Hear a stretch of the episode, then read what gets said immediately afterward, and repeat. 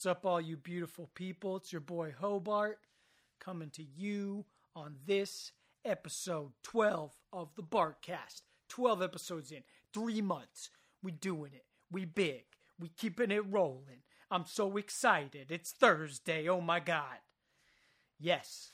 Uh, thank you to you all for uh, your support and for listening and checking in. And uh, certainly it's been a blast and a ride, and I'm so excited about all this stuff. Life is great. Getting ready to go on an epic backpacking trip in the Sierras this weekend for the next week with a bunch of a couple of my homies, and uh, it's going to be grand.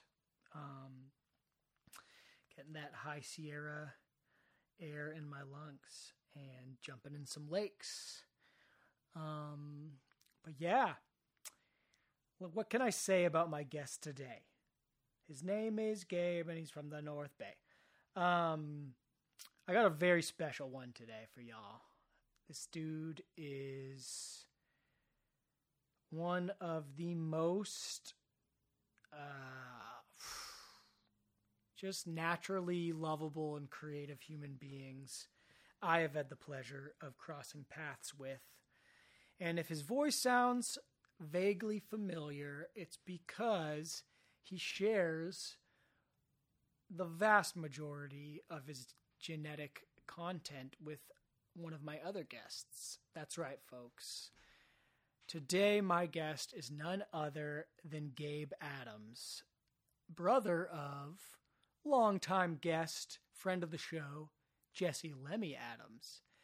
And uh, listening back to this episode, uh, I was just struck by how similar these brothers' cadence is in the way that they talk and the way their voices sound. Um, so it, it, it is there's a bit of familiarity there that I hope you guys all pick up on too. Um, what can I say about Gabe? Um, he is fearless.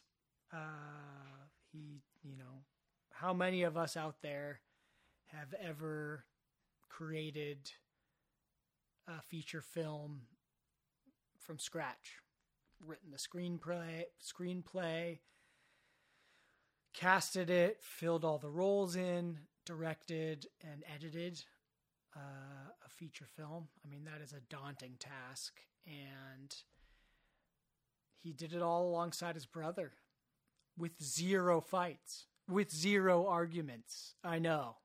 I couldn't imagine that. Um, I'm very impressed with this human being and very honored to have him on my show. And today we dive into the story of the making of his first feature film and what it was like and how one gets established in Hollywood. And, uh, you know, this guy's a, a, has been working in the industry now for, I think he said seven years. And, now has the uh, most auspicious title of filmmaker to attach to his credentials.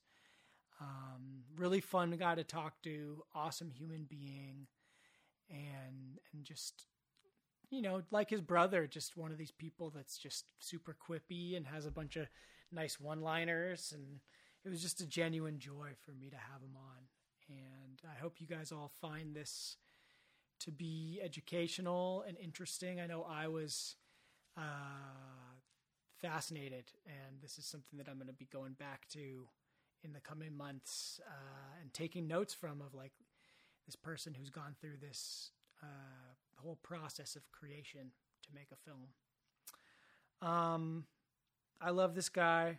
I'm excited to have him in my life and very, very grateful that he came on to my show um, and told his story. So, without further ado, would y'all please give it up for my boy, Mr. Gabe Adams, on this episode 12 of the Bartcast?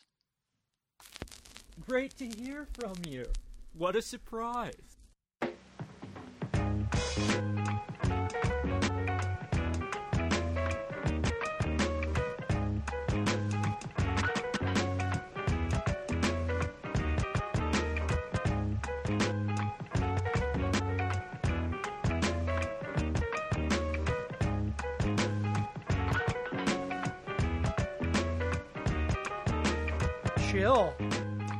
Right, Gabriel.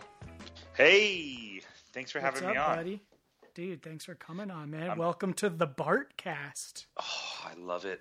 I love it. I uh, I'm so thrilled that you're doing this, man. It's what a cool what a cool thing. And you have a voice for podcasting. Has anyone told you that? I've actually, it's funny. I uh, I've had a couple people tell me that that I have like a soothing voice, which is strange because I've never considered it to be soothing myself. No, that's good. You could do the you could uh, read you know night stories, children's stories, and have people go to sleep. If that's creepy or not, I'm not sure how creepy that is, but The rabbit lived underneath the sandy brook, so funny, man. frolic in the moonlight. So, what made you want to get into podcasting? That's a good question. Um, I have been a big fan of podcasts going back to uh, probably 2013, so about seven years now. Okay, cool. And like almost everything, I feel like in my life, when I get into like a, a type of art, my my brain always goes to the like, well, can I do it? Like, how do I make it? Um, Yeah. it was something that was in my mind for years, and then uh, you know, I, I was saying for the last couple years, like, oh, I should start a podcast. And last year, I had this revelation about this uh, travel podcast I wanted to do, and uh, and then during shutdown, you know, I kind of had to take mental inventory of like what was holding me back from doing it Yeah, and uh, I realized I actually had all the gear that I needed, and uh, so I just started doing it. And here we are, three months later, episode twelve, baby. And That's uh, so exciting, man. it's- It's, cool. I, I mean, you know, it's so funny because right before this pandemic, I felt like there wasn't as many podcasters as there are now. So, what I'm thrilled to see is once we get past the pandemic, how many people stick on to their podcasts. right, Um, Totally. You know, so we'll have to see how that goes. You know, yeah, I'm sure there'll be like a drop off of the COVID projects, and uh, only the strong survive. You know. yeah. I I love that song. No, that's But I feel not, like I feel like you know I set myself the goal of doing of recording and releasing one a week. yeah. and so far I took about 2 weeks off cuz I went camping but so far I've I've been largely successful um, in achieving that goal which which feels really good. Do you think uh, eventually you'll get to a place where you'll be doing visual as well um, as podcasts, or are you going to keep it all um, auditory? That's a great question. Um, I think this is just going off my own personal feelings about the medium. Yeah. Um, we could do video someday if this becomes a thing and there's like Yeah. a budget for it. And I definitely have the gear that needed to do it. But Yeah, my philosophy with podcasts, i you know, this is just my personal taste. I think that we live in this uh, like kind of hyper video content society, totally. and for some reason, with video art, the the public and and, and all of us really have uh, a much shorter attention span when it comes to What'd you say? Exactly. No, I'm Yeah. I, I feel you so much on this. You know, like I can't. I watch like maybe a minute, maybe ninety seconds of a video clip, and then I'm like checking how much longer is this going to be. You know. Um, I know. at the same time, I'll listen to a four-hour podcast without batting an eye. So something about that yeah, auditory only, you know, uh, methodology. radio's Plus, the future. I've always said it. I've always said radio's the future. You're a visionary man for sure. we just invented a song recently. Um, it's called um, "Internet Killed the Video Star." I love it. So, I so love it. instead of uh, radio killed the, the what is it?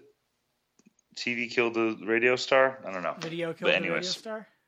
Yeah, but I I just got some AirPods recently. I guess Mhm. they're like the off-brand version, but I've been listening to podcasts lately, and it's actually some of the most efficient work that I do. Like uh, for some reason, I can clean. I, I I like not having like a cord, and um, this is a great spot for your product placement for just three easy payments of nine ninety nine AirPods. yeah, yeah. But, Drop the uh, offer code Bartcast at checkout. Yeah, nice totally. affiliate marketing.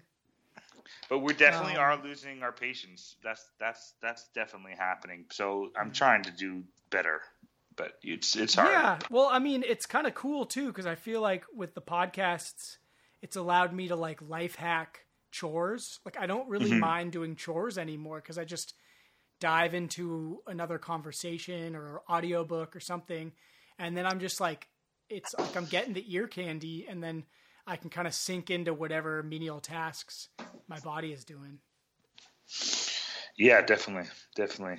Um, yeah, I've been trying to learn how to meditate in my sleep lately. It hasn't Ooh. been working as much, but sometimes I just meditate when I'm sleeping. Lucid dreaming. Yeah, lucid dreaming. Actually, uh, uh, have you had some weird dreams in the last few days? I've oh yeah, some... for sure. What what happens in your dreams? I'm trying to think about what it was I doing in my dream last night. Um, man, what was it?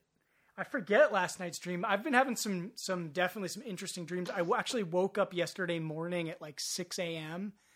I know I you woke me up. You were snoring the whole night, and I was exactly. like, "Come on, what's going on?" I was like, "Come on, babe, just put a head a pillow over your head, turn over." Um, I woke up and I was convinced that uh, I was having like an acute poison oak reaction all over wow. my face and all over my back, and it happened. It started in my dream. I started feeling it, and then uh, I woke up, and then I kind of started to panic a little bit. I had like gone and played disc golf with my brother the day before, and we had definitely gotten into some poison oak, but I don't really get it that bad anymore. And yeah. I didn't really. I was pretty good at not touching anything, but my disc definitely touched some, and I didn't really wipe my hands off. So you know, in my groggy mind, I started to think that oh shit, this is like the tingle that announces the later suffering, and uh, so I called up Kaiser and I was like, hey I need to get some prednisone like ASAP. And they were like, all right, it'll be ready in two hours at the pharmacy.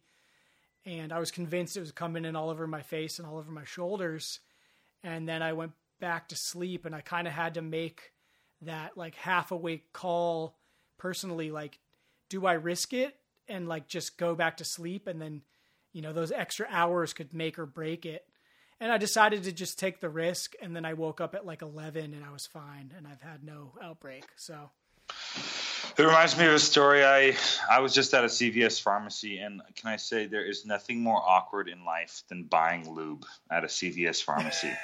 I li- I, li- I literally like I went in there. First of all, they keep it behind a glass cage as if some there's some lube thief oh, somewhere oh, going on, and then so they I have to call in for the guy at the front counter to call his manager. He calls the manager. The manager comes over. He can't get the door to fix, so he wants to show the other employee how to fix the door. So they're sitting there, and like three people are waiting in line, and now it's like, which one were you getting? The KY jelly? He's getting the KY jelly. So I just had to sit there, and then after they opened up this glass prism, I literally they they took it back to the front of the counter, and then and then I had to explain. I have I had to explain it to three CVS employees that I was buying lube, and I just I, I was buying a, a 12 pack of White Claw as well, and you know, oh. they said, you know, do you want to donate a dollar towards cancer? And I said, no, I'm very anti-cancer. yeah. Did you? They're like, he wants the one that, uh, what is it called? Performance enhancer, the one that numbs your junk. That's dude. You know what's cool about that though is like you pretty much just got got handed on a silver platter like a scene for your next movie, you know? Oh, 100%. I know. It's so weird how those awkward situations really do. I mean, there's some, there, there should be something like a Larry David moment. There should be a word for it. Like, you know, uh, like an adjective or like a curb. It happens, like I guess a curb or something like that when yeah. something like this happens, because it always reminds me of like a situation Larry David would get into. just in the in your head as you're going up to the desk, it's just like boom, boom, boom, ba, ba, ba, ba, ba, ba, ba, ba, I actually I had, a, I had I did have a Larry David moment.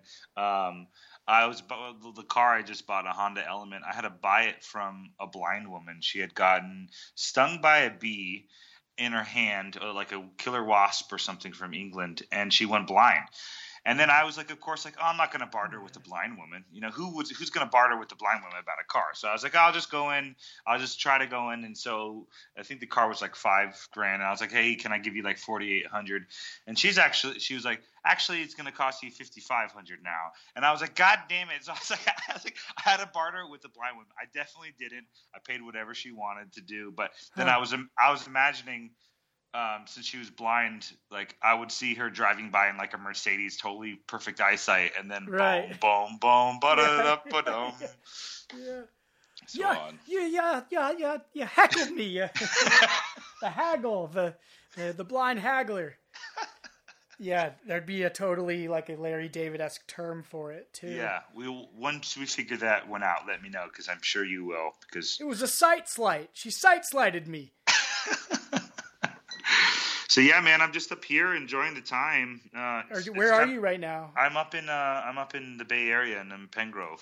Um, in Penngrove, little baby. little country town, but uh, yeah. yeah. it's it's nice to get away from Burbank for a little bit. You know, it's so hot down there, and mm-hmm. you know, work at Los Angeles work is just starting back up again. Um, okay, but you know, they're not paying hazard pay. You know, they're not what? paying they're not paying anything more. Um, to it, and you have to work in a mask for 12 hours a day. Oh. So it's sort of not really worth going back to yet. Yeah, that sounds kind of nightmarish. I was going to ask you, you know, my me myself, you know, half of my work, half of my income for the year kind of just went away overnight with the freelance industry drying up. Um, what's it been like? You know, I know you work as an independent contractor on a lot of these you know. Yeah, I mean, I, I I feel lucky to be in a country where at least you know we get some money. I mean, if you're in India, you sell rice every day. You you really don't have the COVID pay or the unemployment. So I'm really grateful to have um, somewhat of a sustainable unemployment. But no, all the work went away. Every every single every way I get money and hustle went went away immediately for sure, like 100 percent of it. Um, but I'm not really ever worried because I you know you know, I'm I'm not one a guy who stays on one TV show um, all the time. I'm usually a day player, so I'm usually hopping from TV show to TV show, and um, so really I'm already in the wild a little bit, anyways, uh, because of that. Can you uh, just for the benefit of the listeners and all yeah. who uh, who who may not you know be aware of your glorious uh, stature, can you just explain a little bit what it is that you uh, what your what your what your Definitely. job is, what you do. Definitely. So basically how the film business works is there's like four different ways uh, uh, to work. You can work in reality TV show. That's number one. Oh, and then there's uh, scripted TV shows, and then there's um, uh, then there's also um, feature films, and then there's commercials. And so, what I do in my day job is I'm a set dresser and lead man and art director. So I, I, basically go in, talk with the director, find out what his vision is, and go out and rent the couches, get the sheets, get uh, build the walls. I sort of like make sure the mise en scène, what's inside of the camera frame, is looking good or looking nice. So I've been very fortunate because I, you know, a lot of the times I will be on a set. I got to work on what we do in the shadows and Orange is the New Black and Boardwalk Empire and a lot of great, great shows. So I, but I, I got to work on them just a little bit here and there, which is so nice because it's it's good to see how different shows work and, and how they operate differently. So um, I've been fortunate because in all four different ways you can work in reality or scripted, I sort of have been uh, very fortunate the last seven years to sort of day play, which means working on a bunch of different shows. So I've been like a, definitely a, a, freelancer or a how do you call it? Something something something. So it's been really great man. I, I, feel i feel really fortunate to build sets for a living and you know it's it's funded my first movie. My brother and i had just we saved up a bunch of money from my working and uh, we made our own feature film as directors so we have a comedy feature film that's coming out it's called Up the 5 and actually right now what's so great about it is um, there's such a lack of content out there. So it's almost like the stock of my movie because my movie uh, hasn't come out yet. I haven't sold it yet, which is mm. actually great because now nobody has a movie, and we have a pretty decent comedy movie that uh, we we we think is pretty good. Demand, demand, demand, baby. Yeah, I'm hoping. I'm hoping so. Um, so yeah, I want to jump into that in a minute, but I just was was wondering maybe to start if you could talk about you know tell us tell us the story of uh, how you got into doing this sort of thing. definitely. That's a nice question. Um, I was going. I didn't really know what I wanted in life. I think I was like 20 or 21, and I was I was getting my I got my associate's degree from a junior college up here in, in uh, Petaluma, and I was transferring over to Sonoma State, which is a four year college near my house.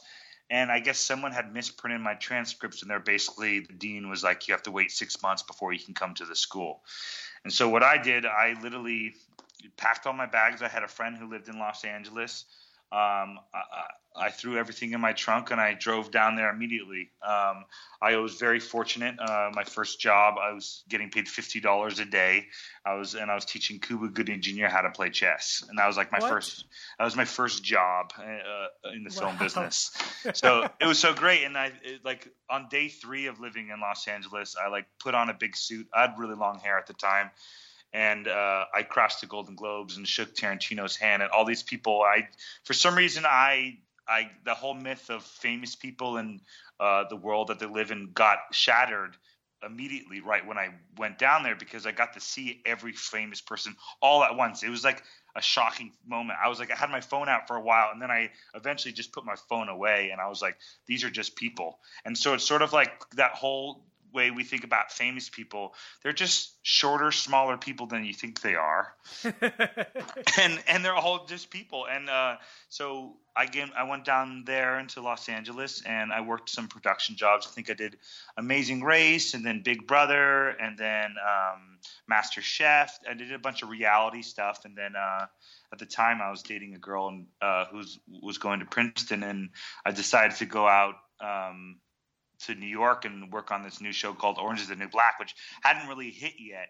It was it was still I think the first season was just about to come out, and they were working on the second season. So I, I, I landed a job there, and then I literally like on my first day of that job, I was I took out the trash during lunch when everyone else was eating, and some woman was like, "Can you come work for me for Boardwalk Empire?" And so I ended up. It's weird how each job it's sort of it just led to another job. You know, I I've only pulled out my resume once or twice to get a job, but it's all kind of this word of mouth thing. So on hmm. Boardwalk Empire, I had to take care of every background person's hat. So they had 1,600 cast members and I had 1,600 different characters, and I had every single one of those hats. Wow. Um, so I had a, basically a, like a 50 foot wall full of Canticos um, of all these hats. So I worked in New York there for about a, a, a, year, and then to I came. start, to start, were you already in the art department, or were you doing just PA work? Or Oh yeah, so I so I did production assistant work um, for my first year, and then this costume job came. I did costumes, and then I came back and I got I got lucky in the union on Big Brother when it flipped. So I did art. So I really went from production to costumes to art department. Um, and then now I've been doing art department. I'm in a union, local 44, and so healthcare and pension. So if you ever want to have a baby with me, Hobart, it's only a thousand bucks. yeah, that was haven't- actually my you know going to be a question later in the show. I was going to propose that. Um, but we can table that, you know, until Yeah, we, we'll, uh, we'll table it. We'll table sta- it. But establish the credentials. You know. But yeah, so just I really just flip flopped, and then I'm I'm nat- I'm an artist anyways. I'm an illustrator. I've always been an illustrator, and so and then I'm a big guy, so I, I it was really easy for me to find a place in art department. And uh, if you notice on film sets, like um, art department people are sort of the kindest in some ways because we're always dealing with different things and like we're not as cutthroat as cameramen can get and we don't have as many bad jokes as grip department have. And then we're we're not as you know we don't have as many bosses as production has. Because if you work in production what i noticed is you have about eight bosses and then all you're doing is basically hospitality. You're basically a hotel for the production and everything. So that instead of working on the production uh, branch of the film business, working in art department was nice because we build things and we break things down. And so there's a really you feel like you're you've you've done something by the end of the day. It's like oh i, I remember i had to put like a 30 foot styrofoam butt onto a truck and we had to figure out how do you do that? And so like that whole day was about doing that. So we it was pretty great how how many random projects there's uh, been over the years where you know it's almost like you live you know a bunch of lives in a weird like every morning is a monday and every every night is like a friday on a film set. You just feel like you lived an entire week within one day which is it's it's really fun way to live for sure and they're long days, right? You usually work at like 12 to 15s. Yeah, yeah, usually about 12 to 15 hours. Uh, you know, it's it's probably equivalent to about six hours being a waitress or a waiter because I was a I was a waiter for a little bit, and you know you can't really work a 12 hour shift as a waiter. It's you're you're you're doing the same thing. You're going back and forth. But in the film business, what's nice is no no no day is the same. So it's like, hey, you know, you get there, you do your start paperwork and then oh you jump in a truck and pick up some things and you go over here you know so it's it's really a fluid workforce. So it doesn't feel like 12 hours. Uh, you know it feels like it goes by quicker just because the tasks th- that are so different that you get to do. That's awesome man. Um, so yeah so you you get into this art thing and yeah. uh, been cruising along with that. When did you decide you wanted to make a feature film? Well, that happened in a hot flash. I I was working on a YouTube comedy special thing. This was like very early on in my career, yeah. and it was there was an after party or something, and I snuck a few friends in there. I had I had two drinks. I was double fisting. I think I jumped on top of uh, like a like a air hockey table and dance and basically I got kicked out of this after party, right? And I basically was like, I'm never working in this business again because no one's gonna hire me. It was one of my first jobs. I basically like, you know, got banned from a production company, which is wild because you go like, "Holy crap, what am I going to do?" But mm-hmm. the next day, I wrote my first script, or tried to, you know, start start my first script, which is um, this, this road trip comedy that we we just yeah. completed this year. And so that was in response to feeling like your your world was ending, like you made yeah. a faux pas and yeah. The the the plan always puts out all the flowers right before it dies. So I literally thought I was not going to get another job in Los Angeles. So I was like, I might as well just work on my own thing. And it's for some reason it, it, it was such a blessing. It's weird how you know all opportunities is just sometimes you know weird bad luck that just comes up. So yeah, I thought I wasn't going to work in the business, and then I decided to to do this project, which turned out to be good. It's sort of like if the guys from Planes, Trains, and Automobiles were chasing Thelma and Louise. That's what my movie sort of is like two dumb guys chasing two hot girls.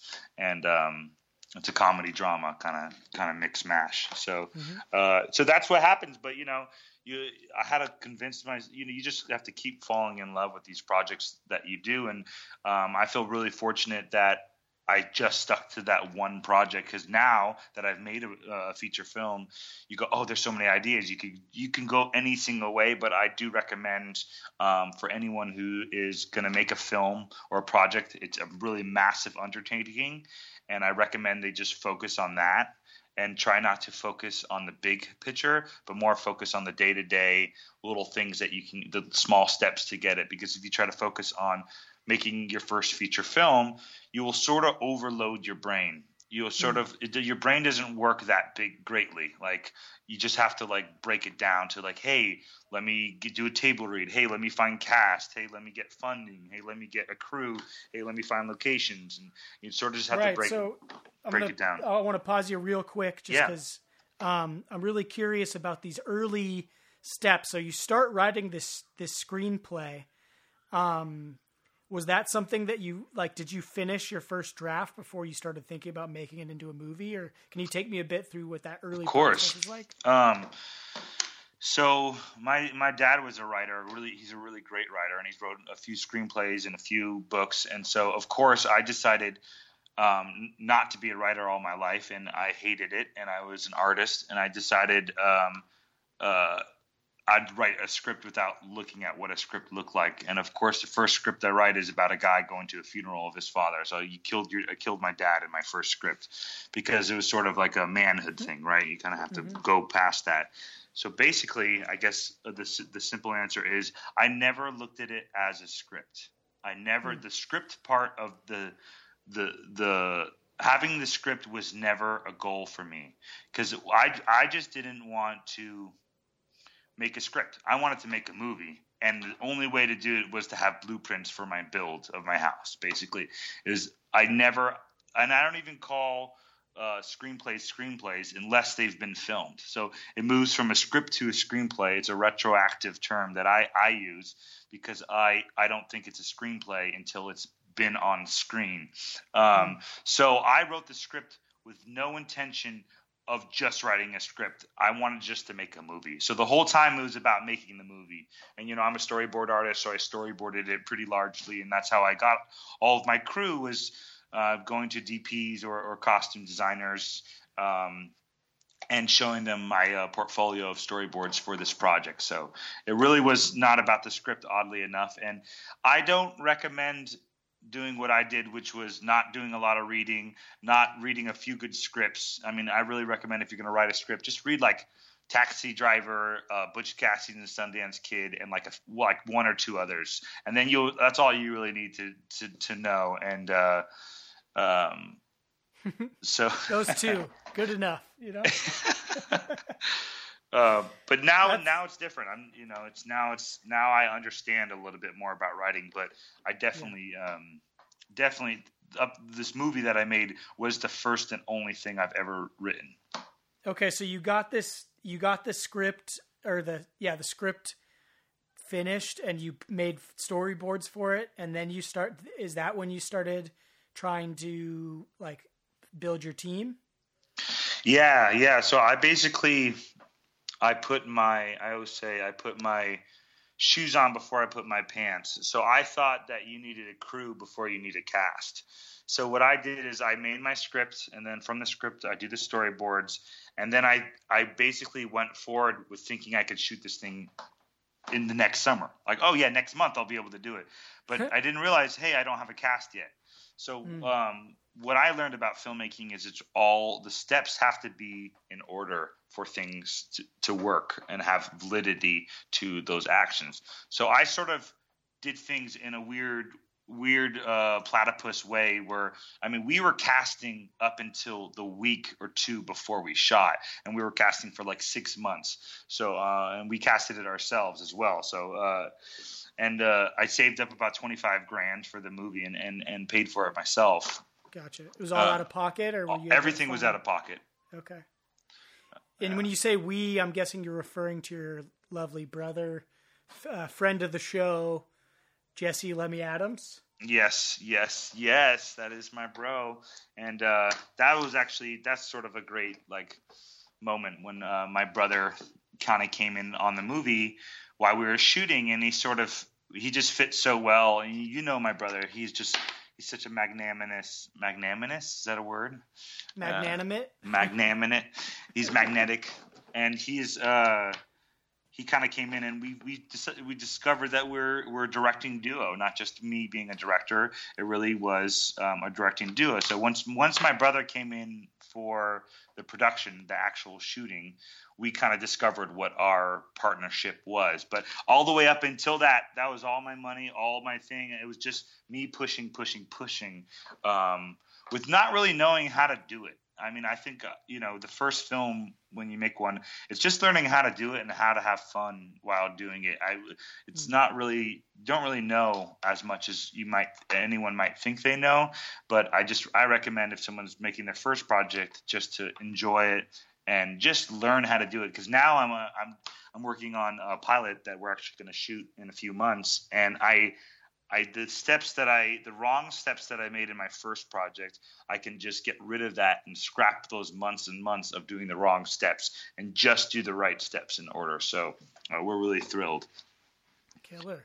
Um, yeah, so when at, at what point in the you said that your your brother didn't come on board until you you guys were already in production Yeah, I mean, he was always on board in the sense of like, uh, he, you know, he helped uh, look at the script or he helped do that, but it wasn't like we were partners. It was like he was just helping his brother out for a while. Mm-hmm. And then uh, halfway through our movie shoot, my producer and writing partner basically came up to me and shook my hand and said, This project's not worth my time. And he left.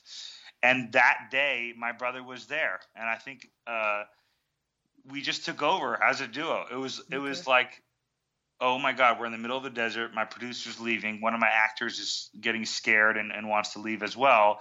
And then my brother came in and we like figured it out like on mm. within 20 minutes we rewrote the ending of the movie right, like together i want to get into that story deeper too but um but first i just wanted to ask like so i, want, I just want to go back to this early point yeah yeah yeah. you've, you've got the script you've decided you're making this movie um, who who was the first hire where you were like, you know, you know, like when you when you're doing a project and you get that first person on where you're like, oh shit, this is happening.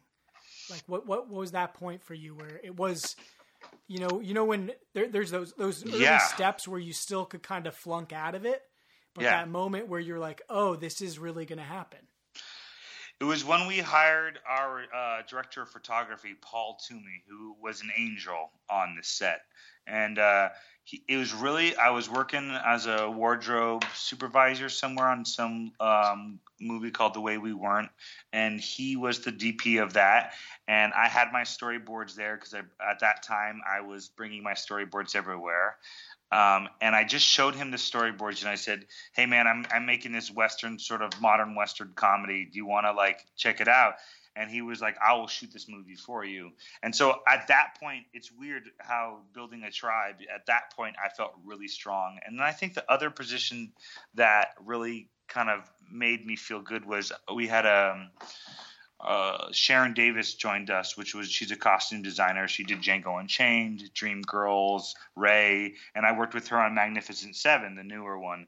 And when she read the script and loved the script, and sort of backed me up, and you know, she helped with some of the costumes, and um, she really was a, a person of force that was like, oh man, totally totally this can be done if you know once you see people believe in you you sort of like believe in in the project and stuff like that because it's more you know people need to jump on board because the idea is good and because uh, the leadership is there and they believe in me. You know what I mean? It's mm. also me that I'm, you know, you're partly selling in a, in a, in a way. So when those two people came on, and then when um, Ken Priest, who's who's our audio mixer, when he came on, once I knew I had a good camera and a good audio guy, I I really we really felt confident. That's awesome. And with uh when you got your DP, um, as far as like the cinematography of this film, uh, how much of it do you feel like uh, was was you ch- picking the shots, picking the changes? How much uh, autonomy did you give to your director of photography in determining that stuff? That's a good question. Um, 100 100% everything you know it's not nothing's 50 50 in this. It's all 100 100 so we really um, i knew that coming into it we're shooting a single cam. Mm-hmm. and i also had a I, I had a plan. I knew he was alone in the camera department. This guy did like six jobs for me like he literally did like so I know that we can't do your Scorsese tracking shot, boot moving over. We didn't have lights. I'm as many lights as other shows does. So I knew that I would shoot this thing like a play. And so okay. bas- basically get a good master wide and get two different other shots and then maybe like a third shot. But we really um we really put it on uh, a tripod a bunch because it's the, it's an easier thing to do, and it's also comedy. So when you're shooting a comedy and, and you have really good actors, you just like let them do it. Like watch Austin Powers or any Jim Carrey movie. You just notice you don't really notice the camera that much because the actor is so good. So once we had our funny guy character, uh, Mike Kurtz, mm-hmm. and it was just so interesting to watch. Um, we just really we did a really simple simple cinematography, but uh, I mean, maybe you, I mean, you you saw the movie, so I mean, there's some good shots in there, definitely, definitely. Yeah, uh, no, I really enjoyed it. Um, yeah, and I'm always curious. You know, that was one of the first big ahas Yeah. when I started. You know, my own humble path into filmmaking was just just thinking about uh, as far as the cinematography of the film. yeah. Um, you know, things like shot choices and how you're building this narrative. Um, Yeah. it is Well, I a language unto itself. You know? It so is. It so is. And I think also what really uh, defined uh, the cinematography a little bit, or the look of the show, was that we shot out in the desert in Buttonwillow up by Bakersfield, and Mhm. you, there's get weird gas stations. We had a VW green bus and a yellow Cadillac. You can't really go wrong with like just being out in the middle of the desert with two kind of cool looking cars. So Yeah. really it's also about setting up like what the background is like just just being smart about where you choose to shoot and that and and then finding that that defines um i definitely am finding that um styles can change and what i like about working with jesse my brother is that he'll always he'll always think of a really good complicated shot and i'll be like oh maybe we can't do that but it's good to know that that's a good shot to do because we can work on another shot. So we're really excited because um, you know it's going to keep moving forward and Right. we're going to keep learning you know and i think being loose is important too like getting on your film set and and having an idea of what you want but really being uh, really loose uh, at least for me works well So, when you uh, from when you wrote the script, um, how long did it take you to go into production? Um, well, in this in this particular case, I think we were doing rewrites all the way up to the end. So, but the initial script was probably three years before we shot that first Wow. draft.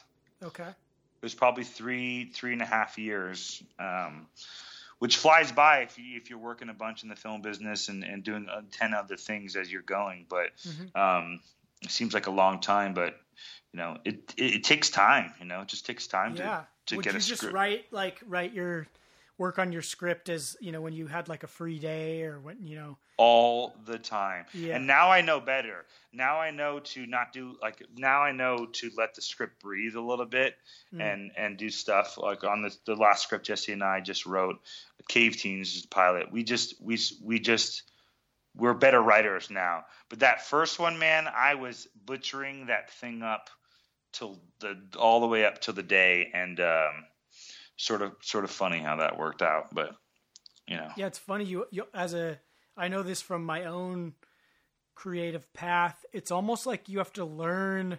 Like that's a skill in itself. Learning how to structure your time so that you have the space to be truly creative, to let ideas breathe. To, So if important. you're just on all the time, you're not necessarily going to be. You might get more in the way of quantity, but the quality, you know, tends to suffer. I've found Yeah, yeah, man, completely. you almost have to design uh, your own workflow that really benefits you. Um, and, and a lot of times in those early projects, yeah, it's that trial and error process of like, ooh, that didn't really feel good. Like, yeah, okay, this this took me out for a week. I need to like, you know, try to either build in time to be taken out, or I need to figure out a way to where I can bounce back a little faster. How do I be gentle with the fact that I'm still learning, and you know, all those million different variables. yeah. I always say, you know, passion and dedication are like uh, second cousins who who who fucked, you know. Yeah. And you basically have, you know, the two different things. Like, man, it, you could feel passionate about something, but like you maybe not approach a certain script or a certain drawing or a certain song until you feel that you've like soaked in a bunch more. But then you have to work on your dedication, which is just like allowing that time to work. It, it's such a fun it's such a fun thing to be an artist in that way, and I think we all are really an artist no matter what. Um, so I'm, I'm Yeah. ta- taking that word back, artist. I don't know why it ever became a negative connotation. I'm an artist, maybe because it sounds pretentious or something. But well, uh, as my as my brother likes to say, the only difference between artistic and autistic is you. oh, that is pretty good. That is pretty damn good. Um, and often you find that there's savant like qualities that manifest in any of us that really try to take a, a swing at some of this, uh, you know, intangible uh, energy, you know, trying to catch lightning in a bottle, as it were. Totally, and I think it's interesting too because like usually there's a flux between people of uh, creative energy and that breathing that you're talking about and ha- being able to relax or being able to work well. But right now we're all in the same position. We're all inside this pandemic. We're all completely cut off from certain things. So it's a good time to be writing songs or to be uh, you know drawing or certain things are good but it's also kind of hard to keep your time like time sort of loses its uh, value a little bit because you're like, oh, I could just hang out today and play video games tomorrow, and then the next day watch a movie, and then oh, maybe I'll do something tomorrow, you know, the day right. after that. So it can slip easily in, in either direction. Um, so you got your you got your your your crew together. You got your was was Jesse involved in in the casting? Jesse was involved in the casting. So we went to this thing called cazt.com, C A Z T.com. And it's basically a free casting place where you can have six actors come in and they each have 10 minutes t- to do your role. And it's all free as long as you, you send them their video, the casting video, and like a critique of, of why you didn't choose them or why you chose them. Mm-hmm. And so we literally went through probably like two to three hundred people on backstage casting certain things and we really like kept trying to find certain people for for this thing and it just took a while until we found some quality actors because we weren't coming in with a casting director who had quality actors. We had to go through sort of we had to sift through everybody um, and then and then do it. So yeah i think jesse was the one that once he saw our our, our lead girl, uh, Grace DeMayo, she he knew that she was the one, and so hmm. uh, we're lucky because we, we sort of have a, a lot of taste and or I guess taste of what we don't like, and uh, so but we really. Uh, what, what, what does good in this movie, especially in an indie movie, you need good actors in an indie movie because it's like one of the only things that's holding it together. Mm. Mm-hmm. So you found them all through these kind of back channels, as it were. Yeah, we found them all through the back channels, and then uh, one character was a friend of mine that uh, we sort of like f- fit into place and said, "Oh yeah, that totally makes sense." And then, oh yeah, I think another character was um, my old speech teacher, uh, hmm. and then another guy was the, uh, he's like a the store clerk, the Indian store clerk. He owned he the motel. Great. Yeah, he was and great. Yeah, he's really he's he's actually going to be in every one of our movies, hundred percent. And then um, his name is Shaw, and I don't even know his last name because that's how epic he is. You know, Beyonce doesn't have a last name. You know what I mean? Right. Shaw doesn't have a last name. Shaw. And so we just found, and then we used people around town as well. But there weren't that many characters. We, we there's mm-hmm. really only like five to six characters in the movie um, uh, completely, and like no background actors. We just didn't have a lot of money, so we, we right. just we just kept the script as short as possible. You know, with yeah. as far as characters go. What was that process like of actually like hiring an actor? Like, did you have, you know, obviously you guys are working on a limited budget here, so I'm just curious, you know, um, with, with these people, like, how does that go when you're talking about, you know, you're trying to like be mindful of where all your budget is going, but you also don't want anyone to feel like they're being undervalued or. yeah, that's a good question. I mean, originally I had casted for the lead girl a Russian girl who had a really thick accent. She was a good actress, but it, we are shooting the movie in Buttonwillow. It's like the only person who's going to have a Russian accent, and doesn't it just didn't make sense. So I I I, I miscasted her originally, and then I had to like call her up and be like, hey, just to let you know, um, the role is sort of different than what, what we're getting with the vibes. So uh, so it, it makes you feel bad if you do a bad casting move, but if you do a good casting move and you put someone funny behind the lines that you wrote, it makes you feel good. You know, you get like yeah. you get bam, and you feel it's like having the team members that join your forces that make you feel good. Like once we had a solid cast, which was like literally up to the weeks prior to the shoot I mm. knew that we the movie was going to be good. It's sort of we did a lot of our directing with just finding a good cast, you know. Yeah. That's awesome. Did you uh when when you were uh directing these scenes, these uh, did you like ahead of time plan uh, room for like ad libbing from your actors, or what was your approach to uh, staying on script versus you know letting letting on site rewrites happen? Um, I'm very open to any improv. I, I find it entertaining and laughable, and actually, some of my favorite moments are just little moments of improv. Mm-hmm. So I'm the I'm the kind of director that really likes the open space. Um, I do find that it's helpful to do the scene how the script is. Start like that and do take or two, and then let them do some openness, and then come back to the script again, and, and sort of having a mm. flux between working on the a, a dialogue on the script and then and then being open. But yeah, we we really let a lot of improv uh, happen in the movie. I mean, especially with comedies, I feel like my yeah. favorite comedies all are whether it's you know Happy Madison Productions, all the Adam Sandler's, or with like the Will Ferrell movies, or you know these are all films that are kind of born out of improv work. You know, a lot of our favorite totally scenes. Totally, yeah. Yeah, man.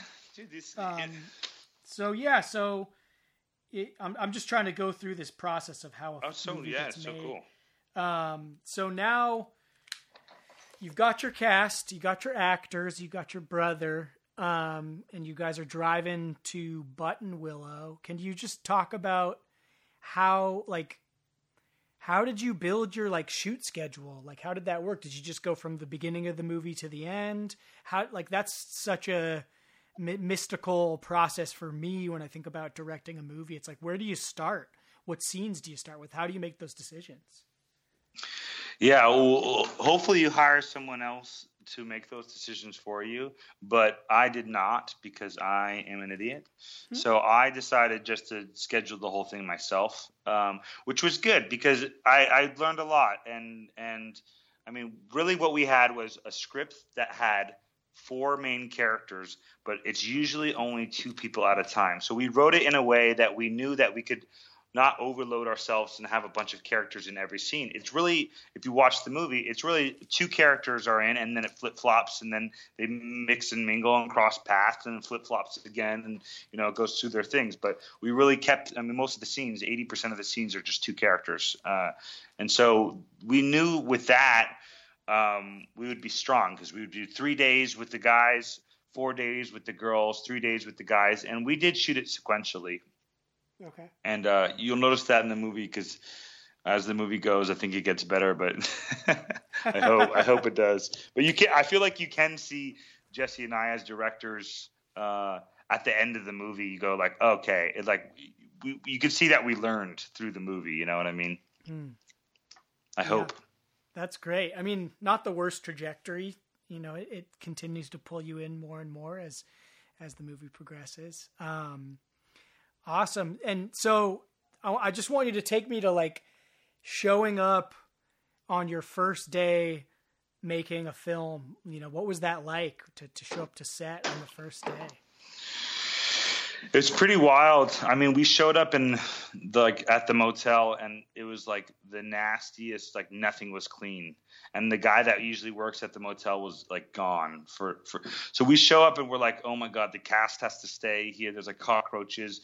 So we just like clean toilets. Like me and the producer and uh, my girlfriend at the time, who was a lifesaver, Ruby and Lee. We just we, us three just sat there, cleaned toilets, and drank beer. You know, I mean, that's the first thing I did was just. So you guys went out ahead of your cast. Yeah, we went out there a day ahead to okay. just to beat them there. Um, uh, and then, yeah, I think one of the other first things that happens, my Cadillac broke down on the way to the shoot. So we were like, mm. "Oh wow, that's great!" Uh, but it was really exciting. I mean, for me, I think I understand why people the the night before you do something, you sort of get that giddy excitement, like with the, like the first day of school. Like you know, you can't sleep, you know mm-hmm. that. But once once I, I figured out with me at least, once I wake up, I'm really calm because those all those problems that you have were all hypothetical back then, so you could overthink them. But once you wake up and you start your day, it becomes practical. And then for me, I don't, I'm, I, I, I pride myself on trying to be efficient. So I knew once I once I wake up the next day, I'll feel better. Uh, but I'll rack my brain that night, you know. But so it was a very calming thing because you know we're basically what it felt like is we're going up to do what we love to do. That's the way that we looked at it. Was um, we're so excited, we're so lucky that we get to go on a vacation and shoot this movie. You know, it really was a vacation for us. Right. Did you? uh Yeah, and that's a. I mean, what a great vibe and tone to set. You know, as this leader for for the team that you're on. Um, so, how many days did you guys did it take to shoot it? It took um 26 day. No, wait, sorry, 20 21 days. It was a 21 day shoot, and um, we did three days originally. Oh, I, I forgot to mention this. We did three days, and then we waited six months because we were still casting for the girls. Uh, so we started with three days just to kind of get a camera test, and and then um, we shot the movie. I think the the the the movie was 70 pages, so they say you can usually, you know, do five to six pages a day, and I think. Uh, yeah, we basically did somewhere around that. So it's a 20, yeah, 19, it was a 19 days or 20 days, something like that. Okay. Uh, not in a row though. It was it was a few days, then two weeks, and then a, another week. We kind of broke it up to make sure that we could go back and make sure that we weren't missing anything. Yeah. Did you um did you have to do any reshoots like after after you uh got a look at the footage? Um, I think we did one day of reshoots was just like B roll and like uh the end credits, you know, the book, the illustration that I that I had drawn. Yeah. Um, but actually, the funny thing is, once we got all the footage, we are like, oh my god, we have five days of reshoots, and then we worked and we kept editing because my brother and I edited it together. We edited for another week, and then we go, okay, we only have four days of reshoots, and then we'd edit it for another week, and we actually we only have two days of reshoots, We- and then so we you, you really in the edit you get so scrappy in Yeah. a good way that you you just make it work with what you have and Right. then you know i feel like that's efficient so i think we only had one no, we hadn't we didn't reshoot anything but we just had one like final like go back and make sure we have like little connection stuff you know Mm. connection shots and like a few uh, establishing shots That's awesome. 22 days. Not bad. Or 21 days for your first your, first project. Um were there I know you had a couple as with anything um crises come up over the course of of shooting it. Are there a couple stories there that you want to talk about like Yeah, I mentioned one a little earlier, Yeah. but I mean, really, um, you know, it's a film set is basically, you know, a hundred hurdles like every day and a clean slate.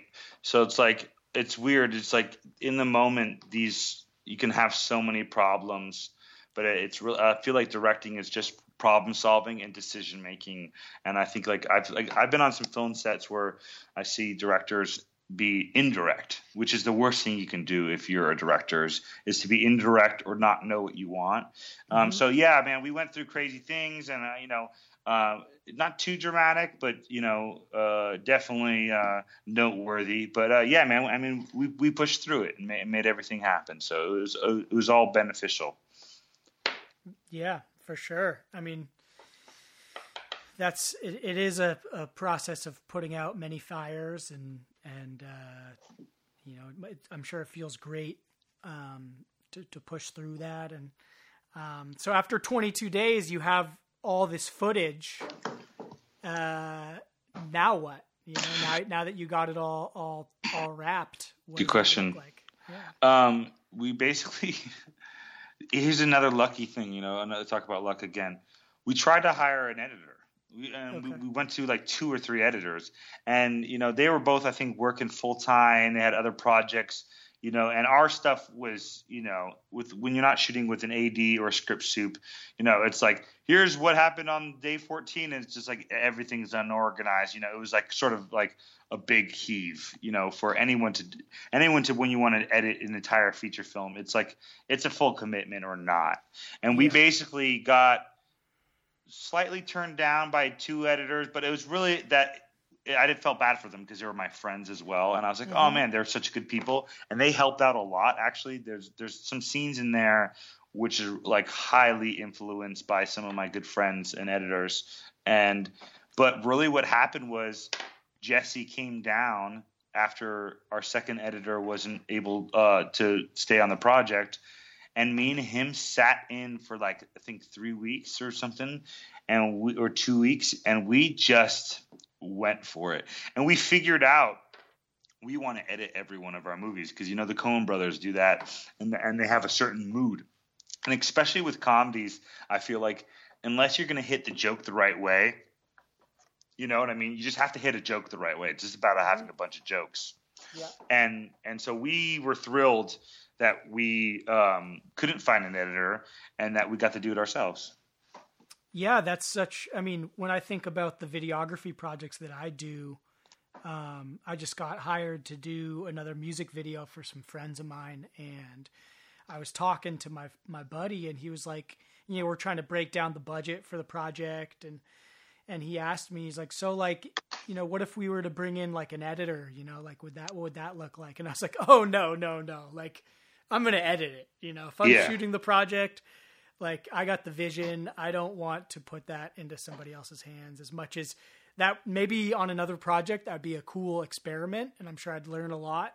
It'd be really cool, but like so far, you know, eh, eh, barring you know the first- project better. That's why. Yeah, totally. I know I mean, which you know I, am not a great again, like I've never had a script supervisor and assistant director and I've kind of developed my own shorthand for how I organize footage and it's pretty bad.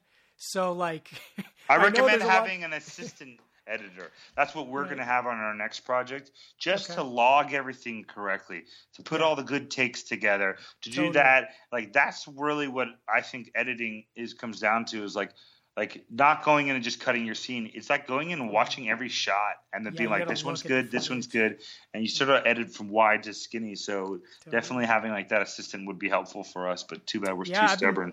It's funny. That's actually I've been working as an apprentice on this documentary, and uh, I'm working for you know the producer and director is a professional editor, and so that's kind of where his mindset is. And so a lot of my work, you know, other than going out and collecting B-roll, has been to build.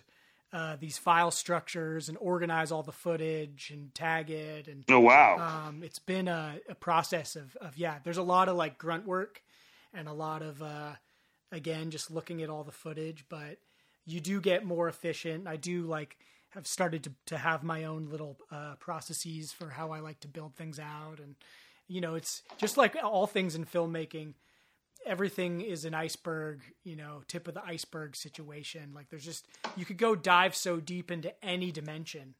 Um, and I know early on that was a little overwhelming, but um, but yeah, like like you said, you you keep learning as you go. You put in one foot in front of the other, and I could definitely see how having a dedicated, you know, organizational mind like that really, um, especially someone that like also can see the bigger picture or who who can interface with you guys in that way. I mean, so much of it is the personality fit. You know? Yeah, it's the personality. I so agree. I mean, it, when you're building your team, it's uh, it's personality, and then it's also just making sure you're making the same movie, you know, and Mm. just just making sure that you guys are know that you're making the same movie. Like, uh, you know, you you know, maybe not be too on the nose, or not. Oh, hey, this is a comedy, or this is a this is a dark comedy, or this is a parody. You know, just like kind of having the same vision, which was good, and I think that's why my producer uh, eventually broke off off of the team because he sort of was not not really making the movie we were making. Mm. You still there? Did I lose you?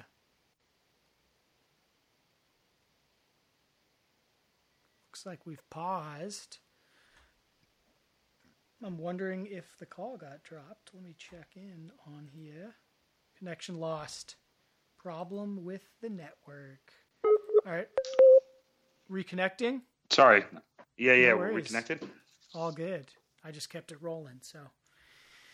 Um, Kept it rolling. kept it rolling, baby. Awesome. So And, and again, you know, we're about an hour in. Let me know if uh, I don't know how how much time you have, but I'm really enjoying this and and would certainly love to cover as much of the. Yeah, let me know if you have any like wide set questions about like Totally.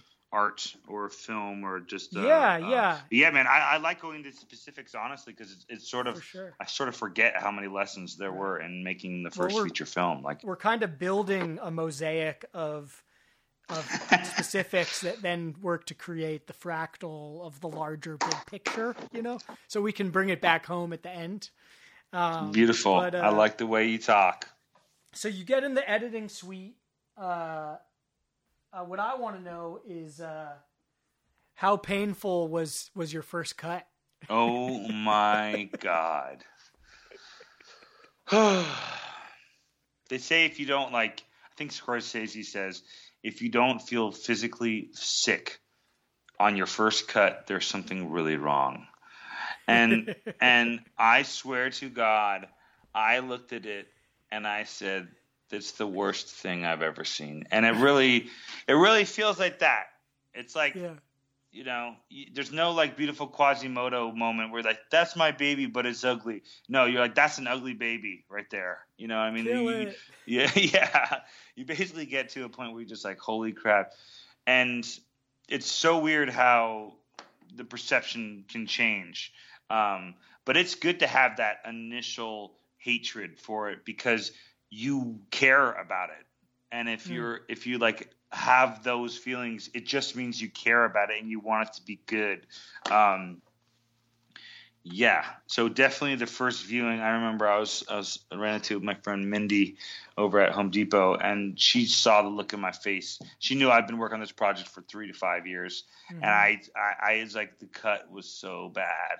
I was like, what the hell do I do? Um, but you know, you just keep working on it. You know, you do that first big one, and then I find it's good to like go in and like pick a scene. And Jesse and I would actually, you'd be like, hey, how about I take this scene tonight? Uh, and then you take another scene. It's really good the way that my brother and I edit together because sometimes you can be Chewbacca, sometimes you can be Han Solo. You don't got to be Right. driving the Millennium Falcon all the time. You can let your brother go and do, you know, Right. the driving. Period. And I so, mean, Chewie Chewie was the fixed the hyperdrive motivator. You know, you need yeah. the grease monkey. Sometimes it's not all piloting and one liners. Yeah, I definitely was the Chewie. I definitely was a bunch of Chewie. I was like, because I knew editing a little bit more than my brother did, and mm-hmm. for some reason, my brother he can concentrate for like ten hours straight sitting down. So mm-hmm. he's like a madman. You know, he's a deep dive creative person. I'm a shallow dive creative person. So I, I like to skim the surface, do this, but man, I was really impressed with uh, my brother, and I mean, we really actually made the movie in the editing. I don't, I don't think we knew what the theme of the movie was until we edited it, and then we're like, oh yeah, that's what it is. Like, like sticking together basically is you know a theme. Like, you know, how how much is it worth to stick together? What uh, what what program did you use to edit this? We used uh, Premiere Pro, which I I really like. Yeah, for sure. I uh it's funny, I've been over the course of my like, you know, 3 years I've been doing videography. I started on Final Cut and then moved to Premiere just depending on the projects I was working on and then uh on this latest documentary project my producer wanted me to learn DaVinci and um after about 5 months of working in DaVinci I'm like I'm sold. I, I bought the Resolve Studio for like No way. and I'm like all in. I just love the workflow on it, and and I still love Premiere. I still have like the Adobe Suite as well. Yeah. But I tried to go back to Premiere after working. You know, it's like you know, it's like a new language. You know, and uh, I tried to do a project in Premiere, and I was like, ah, I got to go back. I got to go back to DaVinci. So Oh my god, Um, I, I didn't realize how deep uh, into this world you are. Actually, that's so oh, cool. you know, in my own humble way. but yeah, it's it's. I was just wondering, like, if how you and your brother were you working on like proxies, or like how did you manage to both be editing um, the same file trees? Yeah, so we shot the movie in 6K. So um, it's massive files. So we Yeah. so we use proxies. Um, we set up, I think, two monitors, a big table. I mean, what uh, bought a chair. I think we went to Fry's and like bought a speaker system, a light system, Mhm. and so we kind of like made the edit bay worth editing in because Yeah. originally I had it all on like one little one little desk in in the corner of my room, a monitor, and it was so small and stingy. So we the first thing we did was just like open up the space, make make an, an office out of it because we knew we were going to spend days and days and days on there. Right. That's that little zone you got in your kitchen, right? Yeah, yeah, we made the Yeah. dining room into the office. So, sure. um, So was he mostly editing down there with you in person then? yeah, we were editing in person uh, a bunch. Uh, he would come down, and we would.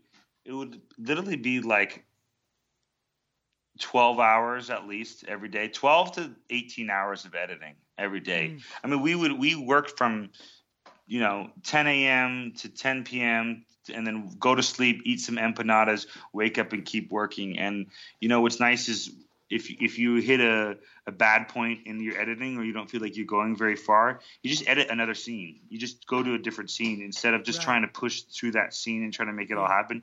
You just hop to another thing and whatever's uh, e- the easiest thing to edit at that time or most Mm-hmm. enjoyable, just do that. Awesome. That's I love that mentality and yeah, you know, pushing through or finding a place where the flow can get in if if you hit a stop. Um, and so, would you have him kind of like riding shoddy, and you're the one clicking all the buttons? I'm guessing that you had all your shortcuts uh, keyed in and were pretty. Yeah, yeah. Um, that's how it started for sure. I mean, it really was like that. But I will say, his, my brother's learning curve. I just can't say how erect it is. It Yeah. really is such an erect learning curve. That's and what I think when I hear Jesse. I think of um, it makes me think of erect. erect It's an erection type of thing. Yeah. for sure.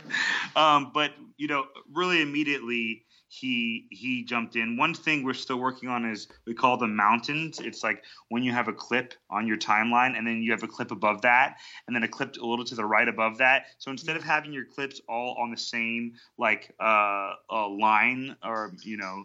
We kept building these giant mountains of clips and valleys. Yeah. clips. So we're still working on workflow keeping the timeline clean.